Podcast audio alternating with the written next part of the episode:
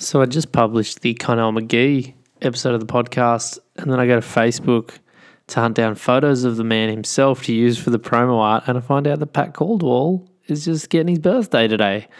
So I rushed back into the studio, namely also known as my own laptop, and quickly edited the Pat Caldwell interview um, that was recorded back in Hawaii at the start of this year. Um, huge thanks to Pat for sitting down at Sandy Beach with me. Had a little wave with him out at half point before we sat down for this chat. Um, he wasn't wearing a t-shirt, and in order to get the mic to um, connect uh, properly. It was like a little lapel mic, which you usually clip onto a shirt, but um, we had to get him to clip it onto his chest hair for this um, for this special episode of the podcast. Um, yeah, so a funny time, a really memorable experience to to share a few waves with Pat Caldwell at Half Point, Sandy Beach. Um, such a legend, a true icon of the sport. And uh, yeah, look, happy birthday to Pat. Listen to this one, folks. Punch, punch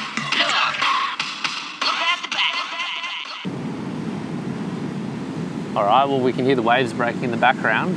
We're, Yeah. we're somewhere. Where, where are we, Pat Caldwell?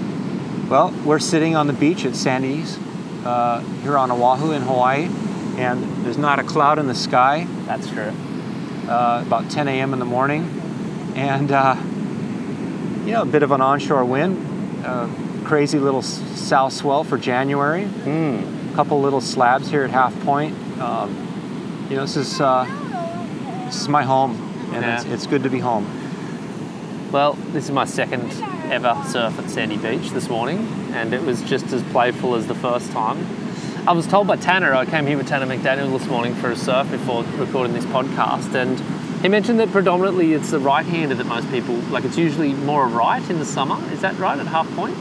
Yeah, that's correct. I mean, it depends on the tide. Yeah. Uh, if the tide is is high to medium, the rights are much better. As long as there's not a lot of east swell that causes the rip current to pull through the lineup. Aha. Uh, so in the summertime, the, the waves come the opposite direction, and Yeah. we don't get that bump on the rights. Aha. Uh, although in the, the winter and sometimes in the summer at a lower tide, the lefts can be can be uh, quite challenging and, and fun. Hmm. Even more dangerous because you're the wave is coming at you yeah. and kind of traps you into the shallows. Yeah, So- I've got got a couple of those this morning. because what's the name that rock on the in, in is that sashimi rock? That's sashimi Yeah, rock. okay, That's so where that- it turns you into raw fish. Yeah, it does. It does. I had to um, avoid that one on one wave this morning, but um, it's a really playful wave. It's almost like a like a, I mean, it's a bowl and a wedge. It's kind of got a lot of faces. This wave, like it, it's never the same. Like it's it's quite different each ride. Right. Yeah. It, and in the multiple uh, swell directions that it picks up, it depending on which swell is more predominant, uh, either the left or the right will be good. And um, but it's deceiving too. You you said a second ago that it was real playful. Yeah. But you can't let your guard down on Nah. this wave because the bottom is so uneven. Yeah. and if you if you don't come out of a tube and you go down, um, it's like a, pinball in a pinball machine, Yeah. knocking off the coral heads. And uh, I've actually had to rescue quite a few people here. Yeah, in right. fact, uh, a friend of mine here um, a couple years back uh, on a good sized south swell at a medium high tide on a right it was Yeah. a little too deep, and he went over and hit his face on the bottom, bro- Oh. broke his jaw. He knocked out, and his leash broke, and his body floated in. And uh, Jacob Vandervelde and I both, with the help of some other beachgoers, had to grab his body and, and pulled it in right here at what we call baby sashimi rock Yeah, on the right. right. Yeah, see that. came, the body came straight in, face down. We got him turned over and up on the beach, and uh, luckily we got to him so quickly. He was. Uh, I pumped on his chest a couple times, and Yeah. foam came out, and Yeah. then he started to breathe on his own again. Luckily, Crazy. his uh, Lucky that he So- floated in that direction too. Was he wearing a wetsuit or anything like that, or was it just No. his body was floating well enough? he was just. That's he's interesting. still see when you, you you first go unconscious, um, water hits your larynx and you actually shuts down Yeah. water from going into your lungs. Yeah. So you've still got air in your lungs Uh-huh. for for a period of about a minute until Uh-huh. your brain starts dying, and then and then, Then your, your larynx opens up, and Uh-huh. once your lungs full of water, Yeah. it's pretty much over. Yeah. You're you're not going to recover. So he was only unconscious for for a lot less than a minute, I would Yeah. say. you know, 45 seconds before we turned him over, and and his brain realized that he wasn't in the water anymore, Crazy. and, and uh, he started breathing again on his own, which is. So it, it, you can't let your guard down on this wave here. Oh, there's a guy Yeah, just. that was oh, dangerous. That was really bad. That was right a guy in a wave spot. storm just just tried to pull in on that what I said was the playful bowl and And it's low tide right now. Yeah, it is, I huh? think he just broke his broke the Wavestorm. I think it just snapped on him. he did, didn't he? Yeah. Yep. Yeah, it's yep, that's it.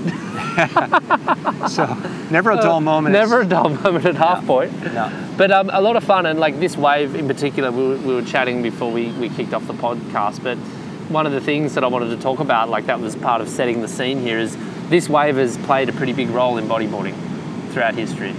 It, you know, it has not only you know the reefs, but the the, the shore pound as well. Yeah.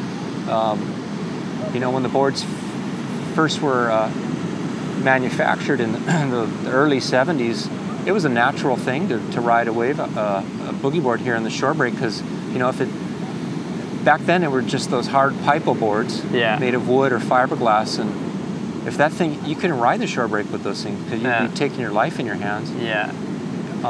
so when the boogie came out, the, it opened up the shore break for a whole different type of wave riding Hmm. um, venue. Really, I mean, there were the blow up mats and what have you, but Yeah. they weren't real functional in, in these the heavy shore pound here at Sandy's. So the boogie board was just it was like the perfect play toy. Yeah. And then you could catch the wave from way outside. You could get to the bottom of the wave before Yeah. it, it heaved.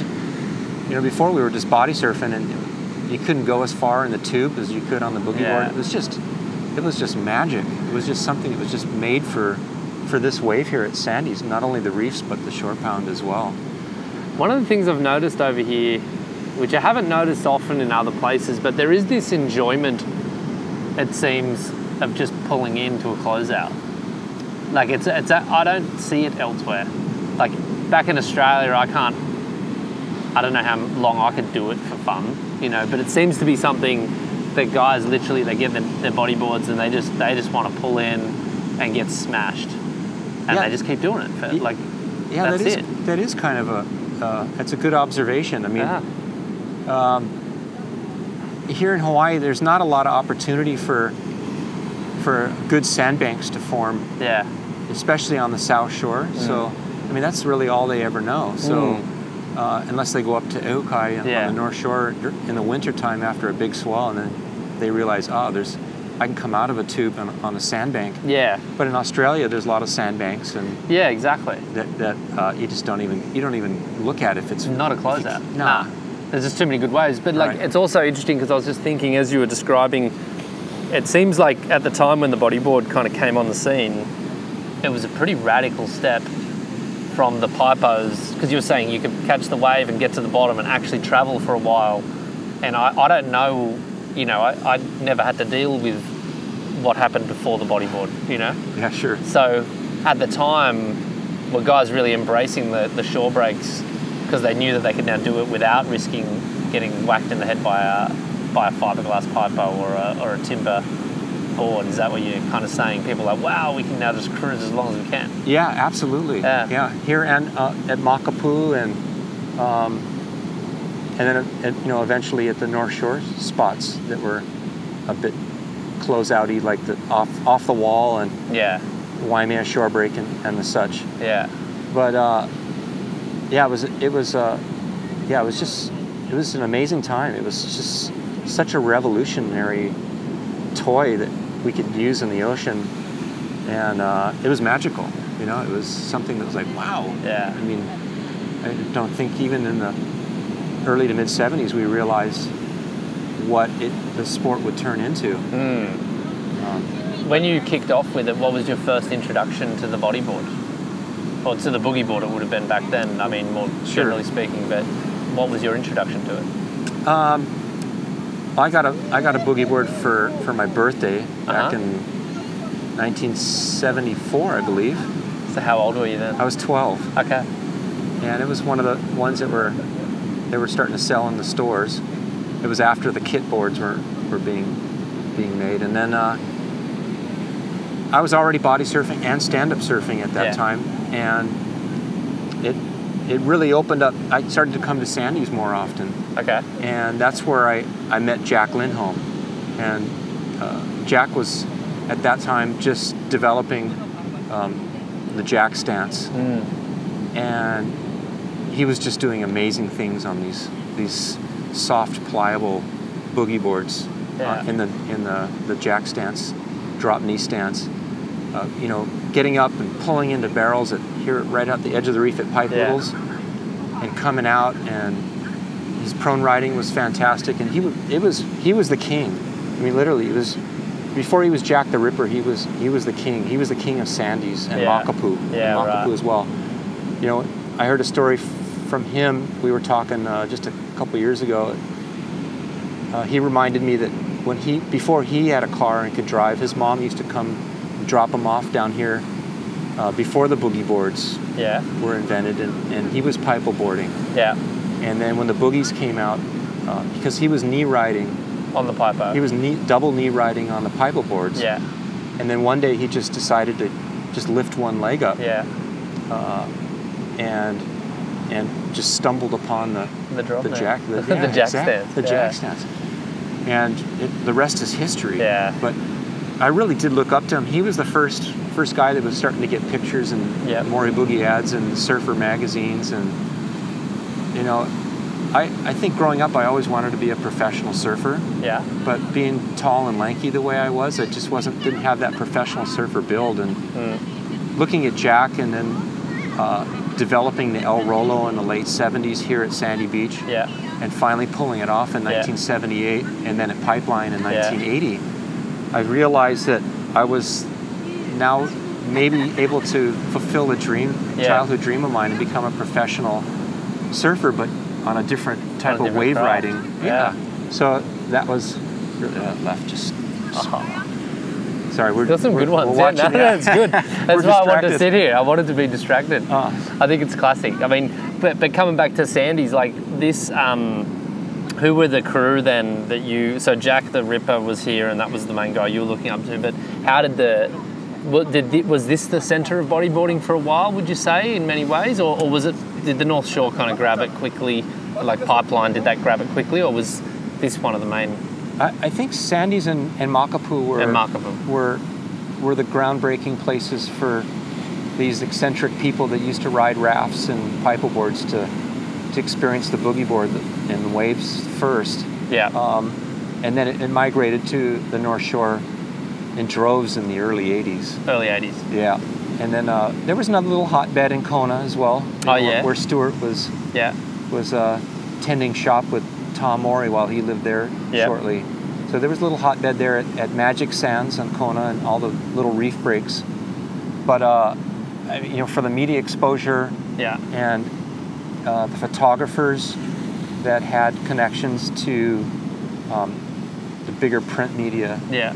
Like in the mid '80s, and, and it was you know Tom Boyle and Lauren Yeah. Pritchett and um, Jeff Hornbaker, and there were some other top name uh, Warren Bolster Yeah. that, that all shot shot the boogie. Were Craig Fineman? Yeah. and I could go on and on, but these guys back in the late '70s, early '80s that that realized that hey, maybe we should just be uh, be shooting these guys because what Jack's doing at Pipeline on a on a boogie board back in the early uh, late '70s, early '80s was just That's still Just phenomenal. really advanced. Like I, I, I Absolutely. don't think I've like I mean Kainoa's definitely done some very good solid drop knee out there. I think Chris Won as well has, has put in some really good time. Dave Hubbard as well, won't take anything away from him, but No. the way that Jack Lindholm attacked that wave, I mean, it's there's some of the drops he took Yeah. are crazy. absolutely Yeah. Um, he his drop knee, he would take off at the apex of the peak and Yeah. pipe on like eight foot, Yeah. right in the right,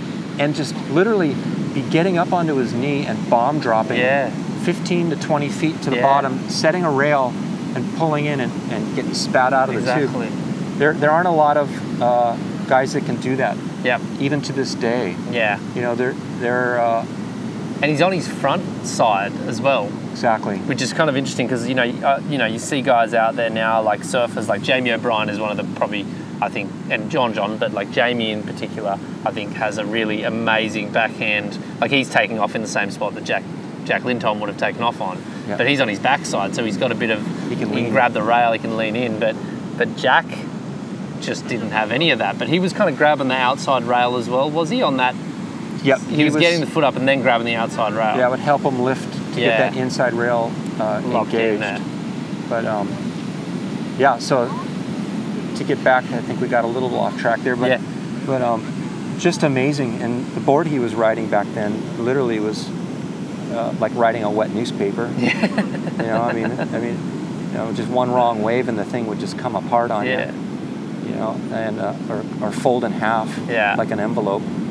So uh, just amazing, amazing stuff. And um, yeah, When was it the first t- moment in your in your life where you where you realised that that dream you had of being a professional surfer was fully realised? Was there a spe- specific moment where you got a letter in the mail, or was there a, a moment where you're like, oh wow, I, I am that guy now? Uh, you know, I, I think there were a couple of moments. Okay. Um, the first professional uh, boogie contest at Pipeline in December of '80, when I got second behind JP, Yeah, um, and I did the first Rollo at the Pipeline in a competition. I think I, I, we all kind of looked at each other then and said, "This sport is gonna yeah, the sport is going to blow up.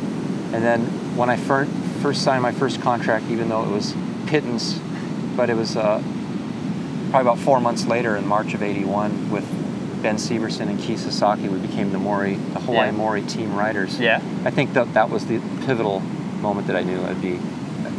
We could turn this into something, something Yeah. big. Yeah. And what was it like to be that rider back then? Like, were you guys just taking paychecks and then going surfing, or were you actually engaged in the process of creating the boards, designing? Like, how in, like how intimate were you guys with um, with Tom Morey with the design side of things, or were you just kind of taking his inspirations and just testing them out and coming back and giving feedback? Like, what was it? What was happening? Um, you know, we were just riding stock boards. We, Yep. We had no real say in what shapes or you know rail angles or anything like that. Okay. That didn't come really about until probably the mid '80s when Okay. we started to branch out and ride for other companies that Uh-huh. we could have direct impact with the shapers Yeah. like BZ Yeah. and Custom X, uh, and you know eventually later on with some other companies around the world. But um, so early on, we were just riding stock boards and just collecting a paycheck and going surfing our home break, working with Tom Boyle Yeah. uh, in in the shore break here, and just trying to you know eventually put together the first magazine, which came out in in '85, I believe. Yeah. There were two issues that came out in '85, so Yeah. or '86, I can't remember. What was your involvement with the magazine development? Like exactly in the beginning? Uh, you know, This not is much. Bodyboarding magazine you're referring to? Yeah, correct. Yeah, bodyboarding mag. N- not much. Uh, it was predominantly Tom Boyle Yeah. and his his uh, dealings with Surfing Magazine, and um, we were just the talent. You know, Yeah. we worked with the photographers to get a good, clean photograph that would print well Yeah. Uh, and sh- show the product and the fun. Yeah. Because that's what we wanted to promote for this sport was was the fun, and that anybody can go out and ride a, ride a wave on their first day Yeah. and you can get it on the bus for free, and, and uh, you know you could pack it in your boot and Yeah. not have to worry about someone. Refracts. Yeah. Yeah. So it was at that point it was just trying to showcase the. From my standpoint, it was just showcasing the sport. And that sport, you've, uh, I'll pick up on something then that. So the fun element was was the, the the element for you. It seems, or one of the key reasons for being on the bodyboard. Do you, do you feel like bodyboarding has maintained the fun as much as it kind of could have over the years, or have you, like, what's your opinion on the the movements of the sport over over the years? Well, over the years, I, I think uh, it's become, of course, a lot more exciting. Yeah. uh, and the adrenaline. I mean, the waves that the guys in the last 20, 25 years have been riding on a on a boogie, you know, like Andre Botha and, Yeah. and Ben Player and all these guys around the world that are just uh, just the things that they're doing. The adrenaline on it is, and the the visuals is just so much more spectacular. But it doesn't take away any from the fun. Yeah. The, the fun, the level of fun that we had, you know, 45 years ago on a boogie has not changed at all. No. Not at all. it's still there. It's still there. I guess me for me, one of the things I've noticed, I guess I've I felt there was a period where bodyboarding tried to get a bit too serious and wanted to prove something in the bigness, like in all these big big waves and kind of everyone's pushing each other further over these ledges and you know it's something that I never really got into myself because I don't know I just didn't find that that much fun you know like I, Sure. you know there's a moment where bodyboarding becomes survival which yeah the fun kind of starts to drain out of it and the the, Yeah. the fight or flight mechanisms kick in Yeah. when the Um, level of adrenaline gets to a point there, it's fear. yeah It, then uh, true fear. Then I think that's when you're crossed over. right? Exactly, exactly. and I've had a couple of those moments. But have there been any moments for you in your time where you kind of got to a point where you were like, wow, what we're doing right now isn't that much fun? Never. Never. No. Okay. No. But I've never surfed fronton either. So. I think you'd have fun there. I do. yeah, on a medium size. Yeah, yeah, yeah, yeah. I reckon you'd be fine. You'd be fine. That is a lot of fun. Sure. It's kind of similar to this in many ways. Like, like at half point. No offense to all the Canarians who are now hating on me for thinking that, but like there is this like that real surgy, like the shallow um, left is kind of there's, a, there's a, there are some similarities, like um, for sure, but Bit more of a obviously it gets ramp at fronton. Bit more of a ramp on the Yeah. end, kind of bends in towards you. Yep. But, but definitely the that shallow element and that ability to just grind your face on the on the rocks is there for sure Yeah. for sure. Over the years, you know, your, your kind of career um, has kind of moved in different ways. Have you always been connected to bodyboarding, would you say, over the years? Yeah, you know, in some ways I, I have. I, there was a period uh, after late 2000 till about 2012 where I was uh, working in as a permanent lifeguard and and uh, law enforcement officer in California. That I kind of got away from the sport a bit. Yeah. But I, I kept in touch with my good friends here in Hawaii and some around the world. Uh, but it, yeah, there was a period of about 12 years where I, I you know, if I got in the water uh, on a boogie board once a month, it would be, it would be good. Yeah.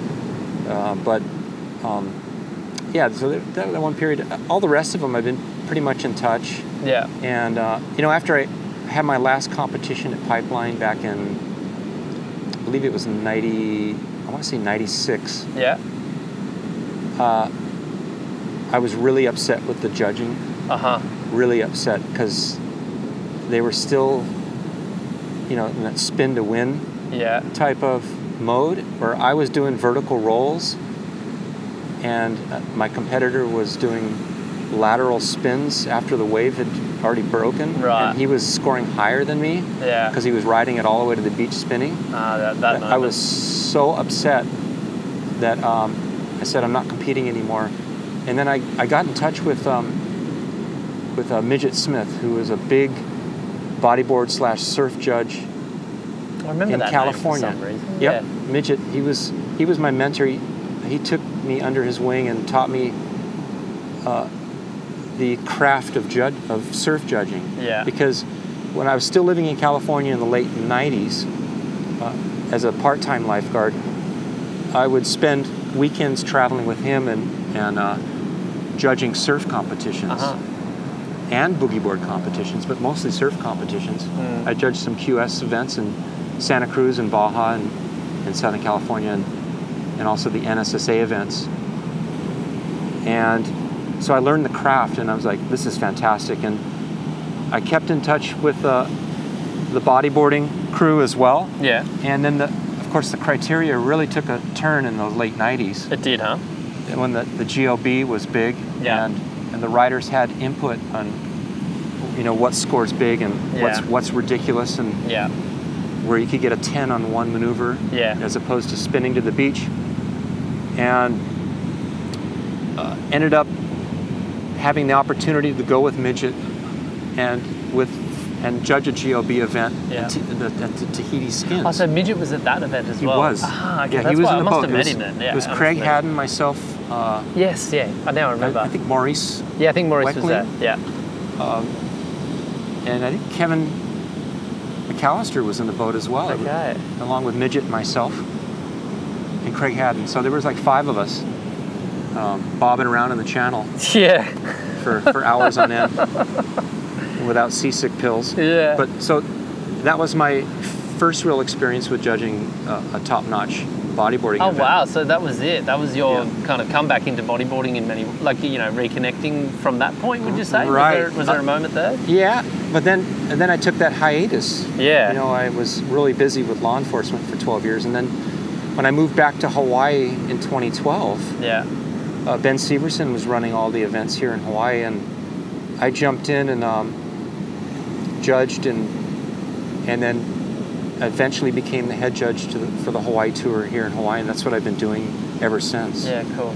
I, and in 20 late 2012, I did travel on the world tour. Went to um, where the hell did I go? I went to Venez- Venezuela, Yeah. Right. and I went to the Puerto Escondido event. That was a Oh, cool. really good event. there. yeah, I saw that. That, that was in 20. October 2012. It was fantastic, and That was when the surf got really big.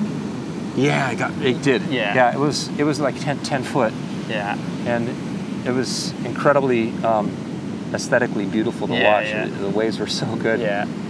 Um, so really got to know Chico Garitano and Yeah. um, have, and even more so got to spend some time with Craig Haddon and, and uh, solidified myself on the, you know, as a as an international judge in the world, and I enjoy it.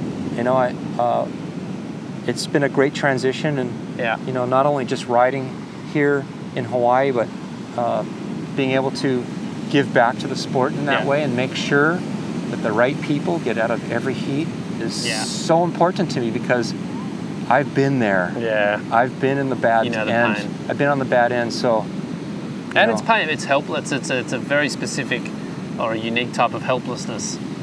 Sure. It's like you're the one guy that's because you, know you're right. you know what I mean? yeah. Like, like I know, like Yeah. in many of these cases when I've had a call go against me, like it's hard to shake off um, if you're really certain that something, an injustice has been, you know, served and you're the victim of it. You know, like Yeah. it's hard to, um, Yeah. it's hard to swallow for No, sure. I, I've been, I, you know, because I w- was a, one of the pioneers. I've been the victim. I've probably been the, on the on the good side of a, a couple Some of good calls as well. But yeah, I feel bad, yeah, you know, getting through a heat that I probably shouldn't have yeah. for about five minutes, and then I'm all right. but uh, Me too. me too. that's not that time at 90 in '96 at Pipeline wasn't the only time. There, yeah, there's been times where the meet director decided to extend the heat an Okay. extra minute because he saw a set coming in at Pipeline, Oh, okay. And someone who of great stature stature in our sport got a wave and, and ended up beating me at Pipeline. Ah, okay. and Controversy. that was that was back in, you know, I'll let you guys kind of figure it out. Yeah, going sure. out there, but so there, there's been numerous of disappointments um, that I just did not want to see happen again, and it has gotten so much better the judging here, and you know not only on the world tour but but here in Hawaii as well. So Are there, is there more room for improvement though? Like, have you do you ponder, like you know, how to how to improve on the judging? Like, is there any ideas that come to your mind? You've been like you follow a lot of the competitions, like when the live streams are on, and you see what's happening. Are you overall? Do you see a good thing, or do you see yeah, like opportunities for improvement, like in, in your professional opinion? the, the only thing I can see is uh, having some kind of instant replay Yeah, that that the judges can actually go back and look at waves prior in the heat. yeah, I mean, if you're concentrating as a judge, you should be able to remember every wave that's Yeah. ridden in the heat. But sometimes that doesn't happen. Yeah. Because we're all human. yeah. So an instant replay like they do in WSL helps Yeah. helps quite a bit. To review the decision. Yeah. Yeah, And I've had that before on instant review on the, the waves that were just ridden, but Yeah. not going back far on a heat. Uh-huh. Like on a on a um, like a heat scale. Right. Yeah. I've had that for a world tour event um, when we were the IBA, but Yeah. but since then I'm not sure if they're they're doing that at all. But that would be a something to ponder. Well, one of the things I said when we, because we tried out this sessions format this year, which was those surfing three heats, and then you know, it- and it has its like I, Tanner and I were talking about it in the surf this morning because we, we reviewed it after the year finished to see if everyone was happy, and for me, I kind of wasn't completely happy with it because I felt the judges, you know, it's a long period of time to try and judge, and conditions can change throughout that, that period of time. And some guys who get a heat in the morning are competing against guys who have better conditions at the end of the day, or whatever, vice versa. Um, but one thing I would like speaking of this heat replay, one of the things I brought up was to to just record everything, and then the judges can judge the heats. But then, if they want to look re-look at a wave later on that night, they can just go and check it out later because it doesn't matter. There's no immediate need to set the scores when Yep. you've got that format. Like, Yeah. whereas if it's a heat by heats moment where people have to progress, well, then you have to kind of make your decision Right. pretty Yeah. quickly. But Yeah, yeah. The, um, you know, there, there's in any type of format you're going to have somebody's going to have something to say about it because. Yeah. But I, I truly believe in the in the um, without putting any other format down. I, I think everybody should advance from one heat to the next.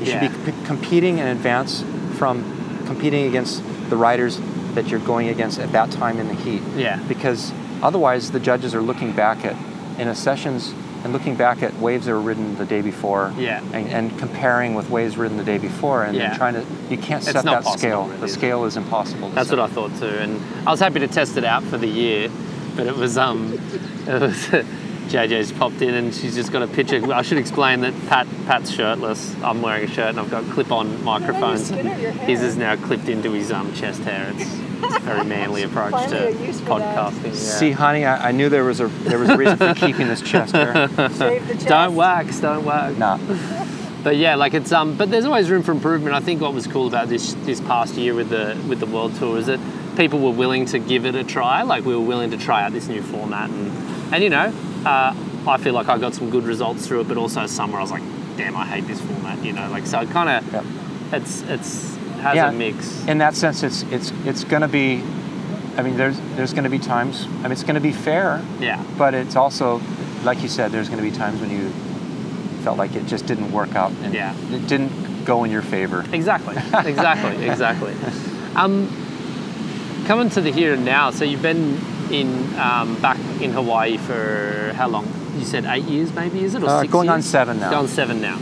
Um, and you, you mentioned that this was kind of coming back here was it rekindled a lot, or it definitely in, increased the number of surfs per week that you had.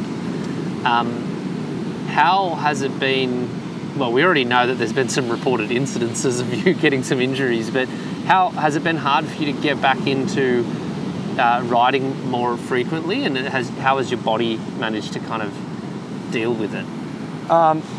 you know I my my body is is holding up pretty well I Yeah. must say um, I think that coming back has been extremely uh, good for my soul Yeah. and I thank thank JJ for that because we got married and then came back two years later. But um,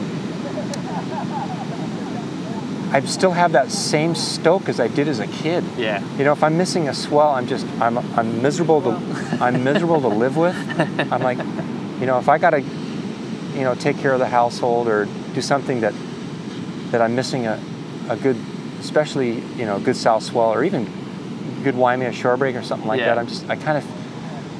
But then I have to think to myself, well, you know, I'm going to be 57 this year, and Yeah. You know, I, I don't really have a lot to prove anymore. Yeah. yeah. I think you've done enough. I don't, and uh, I think that's No, where. I think he wants to prove that at 57 he can surf big Waimea. Oh, still. okay. Is that what you want to do? I do? Think. But he Well- won't admit it, but that's what I get. Have you done it yet? I haven't yet, seen any photographic evidence. Like I'm not calling you out on this, but No. No, he wanted to go last weekend. Oh, and yeah. was- really? yeah, right.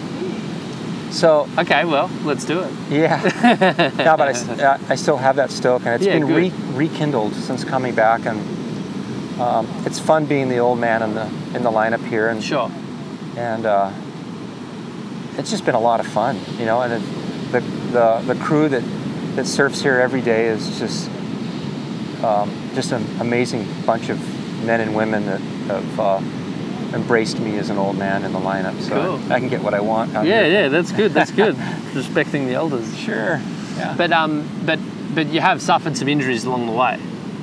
Yeah, I, I have. Uh, all of them in the sh- in the shore break. Yeah. Uh, s- sometimes you forget when you get older. You it's it's not instincts anymore. That you have to really be conscious of every wave, what it can do to you. And I, I, I let my guard down on a couple of waves where Yeah.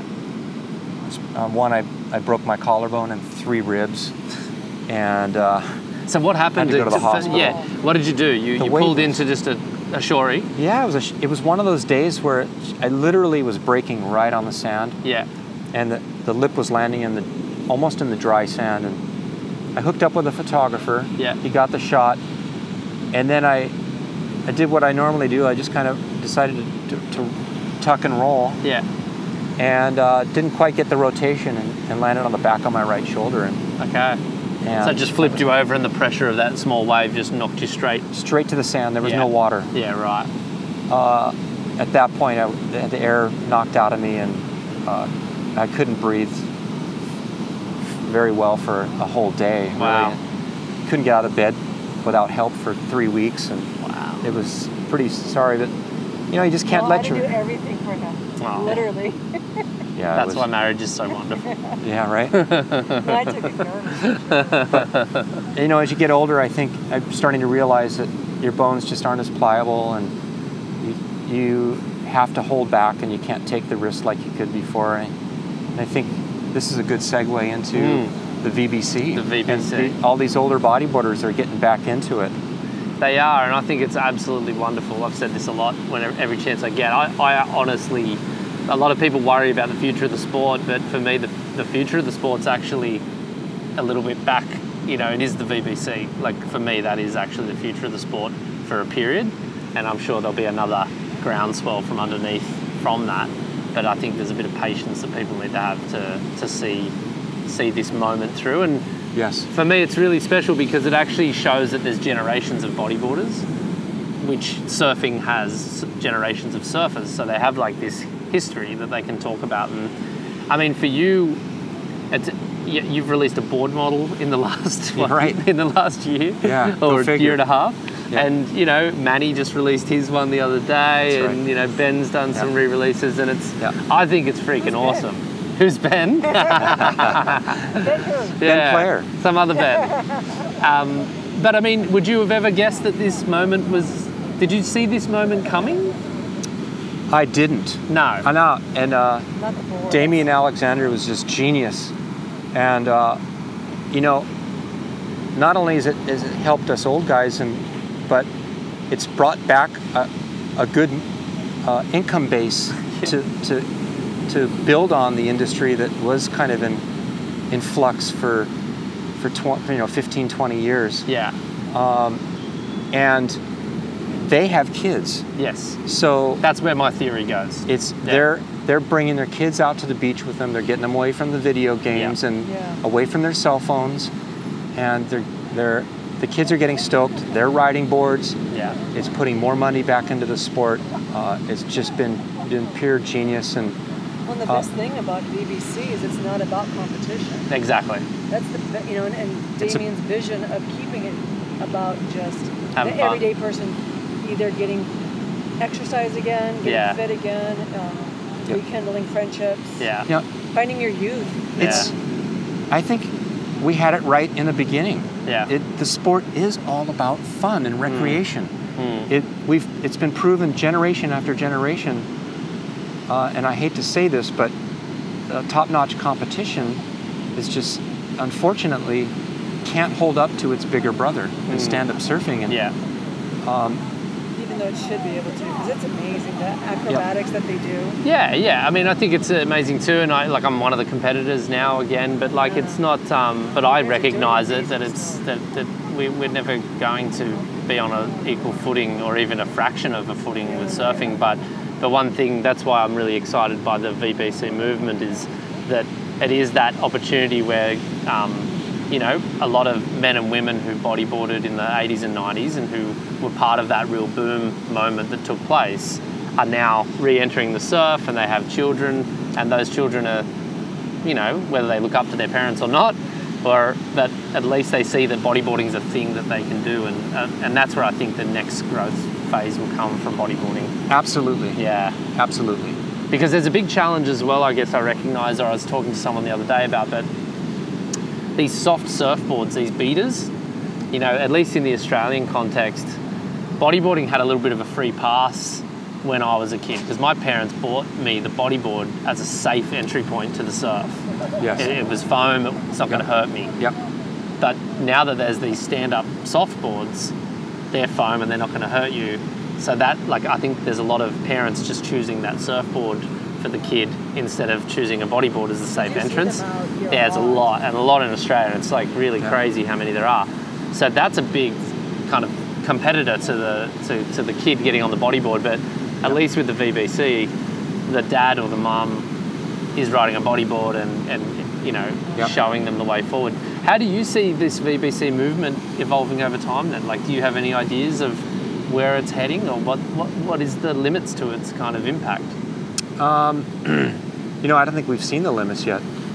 I, I, I, I see it uh, maybe plateauing a little bit in the next year or two, but um, I think uh, the world tour kind of incorporating some kind of masters tour Yeah, would be fantastic great.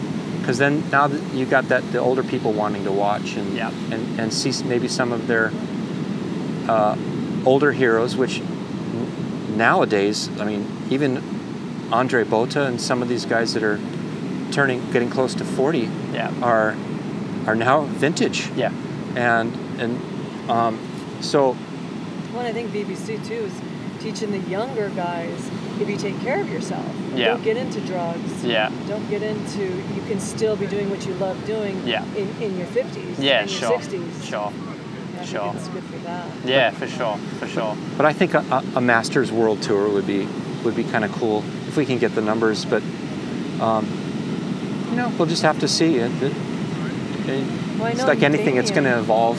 Yeah, It's going to evolve, and it's going to Yeah. take a, um, just someone thinking outside of the box. yeah, Well, one of Damien's big visions, actually, with the funds from all of the membership, yeah.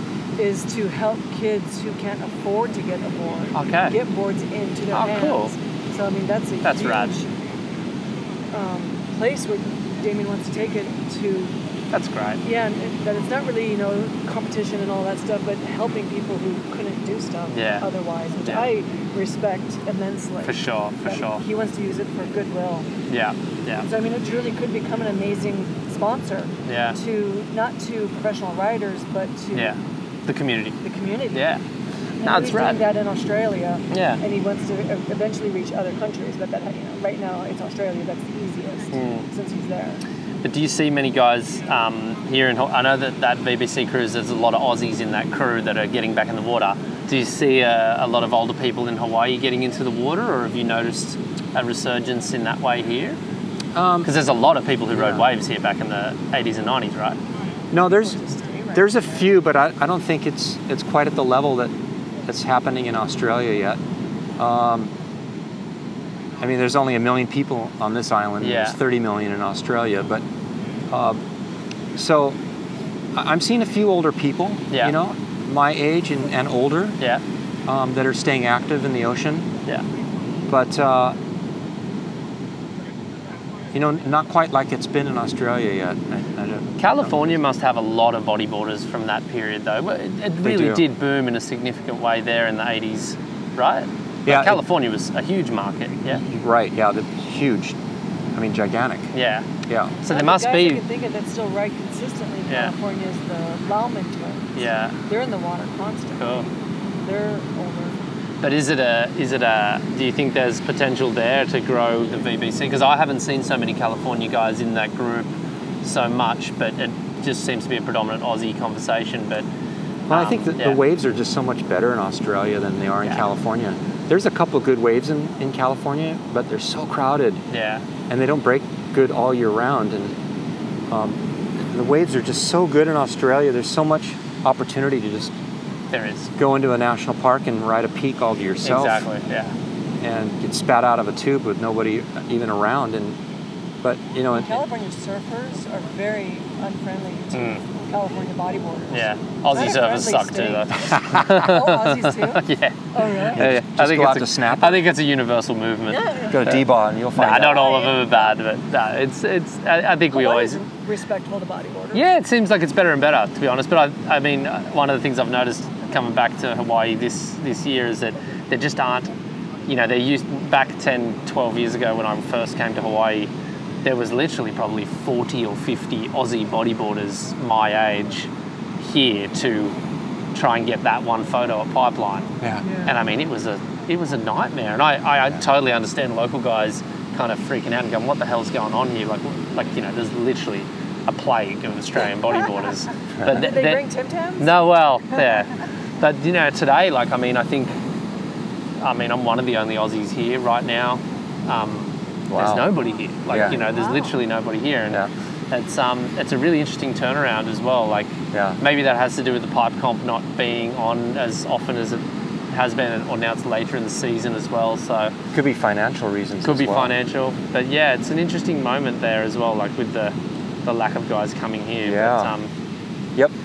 But so what does the what like you've done the, the board model and you've got um, and that seemed to have gone well for you to, to get it out there. You sold a few of those and people enjoyed the boards. Yes. Yeah. Are you doing been- another one? Is there anything coming up? Are you doing another model or anything like that? Actually, I hope I hope to uh, work with uh, Pete and I at, Yeah. at Custom X and come out with something, uh, hopefully, uh, revolutionary. I, I can't talk about it right now, but I I want to I want to change uh, the way bodyboards designed Great. uh, for the better. And So there'll be some prototypes here, probably I would hope in the next couple of months.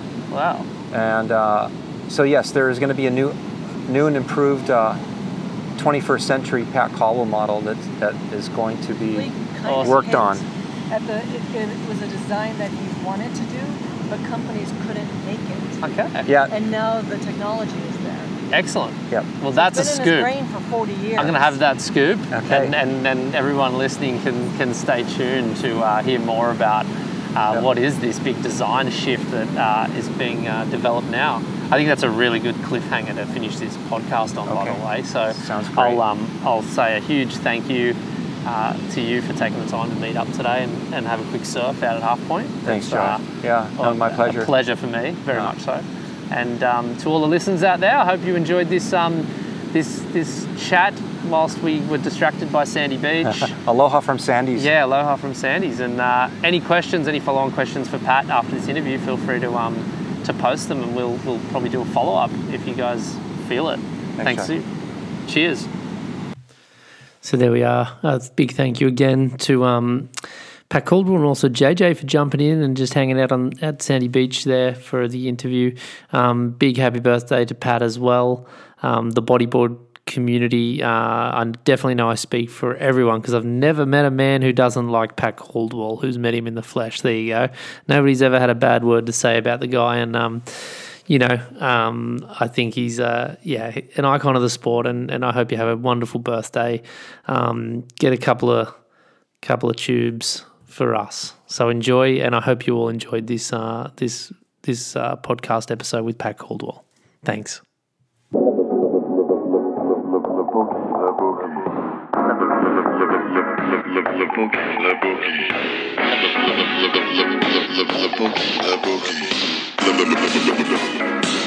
The.